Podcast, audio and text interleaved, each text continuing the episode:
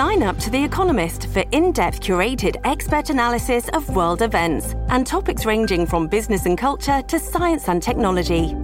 You'll get the weekly digital edition, online only articles, curated newsletters on politics, the markets, science, culture, and China, and full access to The Economist Podcast Plus.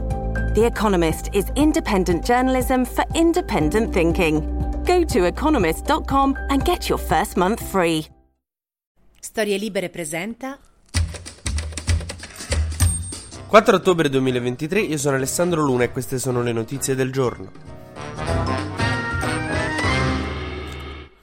Ieri Giorgia Meloni è andata al Festival delle Regioni a Torino ad annunciare tagli alla sanità mentre fuori la polizia manganellava gli studenti, però deve fare qualcosa con sto Salvini che con le sue dichiarazioni rischia di far passare questo come un governo cattivo. Beh, diciamo che ieri non è stata la giornata più popolare e brillante per la nostra Premier. Le regioni le hanno chiesto conto del fatto che ci saranno dei tagli alla sanità eh, perché insomma non arrivano più soldi e Meloni ha detto effettivamente sì, non ci saranno tanti soldi per la sanità, ma è mio per limitarsi a parlare delle risorse. Infatti è anche un po' volgare parlare di soldi. Io per esempio faccio gestire tutto la mia assistente. No, il senso per Meloni era che bisogna guardare a come si spendono le risorse. Cioè se io vi do più soldi ma poi li spendete a cazzo, era come se ve ne davo di meno e ve li facevo spendere bene. Che da un punto di vista filosofico ci può pure stare. Il fatto è che al, insomma alla sanità un po' di soldi glieli dovresti dare, già la situazione non è rosa. È come se io vado da un barbone e gli do due centesimi, lui mi guarda strano e io gli dico, beh ma se ti davo 5 euro e te li andavi a giocare giocare le macchinette erano soldi buttati, invece io ti do due centesimi che la macchinetta delle slot non li prende, quindi adesso so che puoi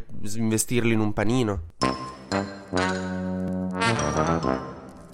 In tutto questo, sti studenti manganellati, a me non stanno manco così simpatici, ho visto le bandiere, potere al popolo, roba che per me è la criptonite. Però guardando i video si vede proprio che le cariche partono in momenti che non sono di tensione. E, mm, cioè, non, non, aveva senso caricarli. Però vabbè, succede la stessa cosa alle manifestazioni studentesche da vent'anni, e la destra dice, eh, ma avevano deviato dal percorso originario, non era autorizzata. E, e allora li manganelli. Cioè, il mio vicino tiene la tv troppo alta, però se sparo al suo cane, per questo, eh, insomma, qualcuno mi viene a dire, beh, un po' esagerato esagerata come reazione. Mentre parliamo al volo di una cosa molto tragica che è successa ieri, probabilmente l'avete già letta, ma sarebbe ingiusto non parlarne. A Mestre un bus turistico è precipitato cadendo da un cavalcavia, sono 21 i morti e era un tour di turisti, diciamo. Le vittime erano tutti turisti stranieri. Oh, sulla questione del giudice di Catania che Meloni ha attaccato di prima mattina l'altro giorno, il Consiglio Superiore di Magistratura ha insomma fatto girare sta petizione per eh, insomma di solidarietà verso questa giudice, anche se non tutti i membri lo stanno firmando perché quelli di destra invece si stanno schierando con Meloni. Il ministro della giustizia Nordio dice che c'è, insomma, ci sono ragioni per presentare un ricorso in Cassazione. In tutta questa vicenda che gira sui giornali su questa giudice di Catania, a me la cosa che colpisce di più è il fatto che ci stia solo una foto di questa giudice che è stata presa dai suoi social probabilmente in bianco e nero, insomma, con un'illuminazione anche non troppo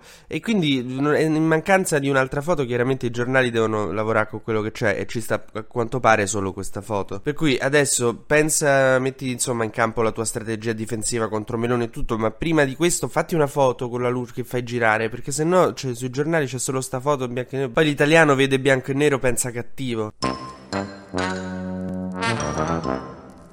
Ma facciamo un breve consueto giro sugli esteri. In America è stato cacciato lo speaker della Camera McCarthy, che era un repubblicano, ed è stato cacciato dagli stessi repubblicani. In pratica, hanno presentato una mozione di sfiducia che hanno votato insieme ai democratici. E qual era il problema lì? Si stavano sulle palle perché lui era moderato e l'ala più invece di destra trampiana dei repubblicani lo voleva far fuori. Soprattutto lo accusavano di aver fatto un patto con Biden per chiudere il bilancio ed evitare lo shutdown, che è quando viene congelata la spesa pubblica perché non c'è un accordo tra presidente e speaker della Camera Camera, soprattutto lo accusavano di avere un accordo segreto con Biden sull'Ucraina. In tutto questo ci sono i fondi per l'Ucraina e gli aiuti che erano stati sospesi proprio per evitare lo shutdown con questo accordo tra Biden e McCarthy, che adesso sono congelati e se non si trova un nuovo speaker della Camera in tempo rischia di saltare il pacchetto di aiuti a Kiev, il che sarebbe problematico. Motivo per cui forse i democratici ci avrebbero potuto pensare due volte prima di sfiduciare McCarthy, perché era il più moderato di quelli là. Biden nel frattempo ha chiamato Meloni, ha chiamato tutti i capi di Stato dell'alleanza per Kiev per convincere convincerli che in America no, va tutto bene, stiamo proprio mh, mm, sostegno a Kiev, stiamo per dare f- fantastico. A Kiev possono stare sicuri che questi aiuti arriveranno, anche se insomma non mi pare molto. È come se Pino Insegno dopo aver fatto l'1,9% di share avesse detto sono saldo alla conduzione di questo programma, almeno un altro anno proprio.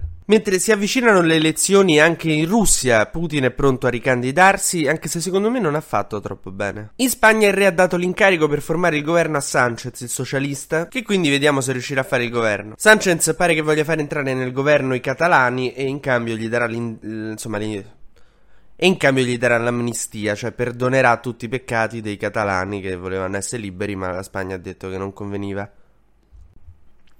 Per cui diciamo che Sanchez si trova nella condizione tipo di chi gli manca il decimo a calcetto e non può invitare altri che l'amico vostro Novax, che poi lo sai che in spogliatoio ti attacca una pippa sui vaccini, però non possiamo giocare in 9. TG Luna torna domani mattina, sempre tra le 12 e le 13, su storielibere.fm.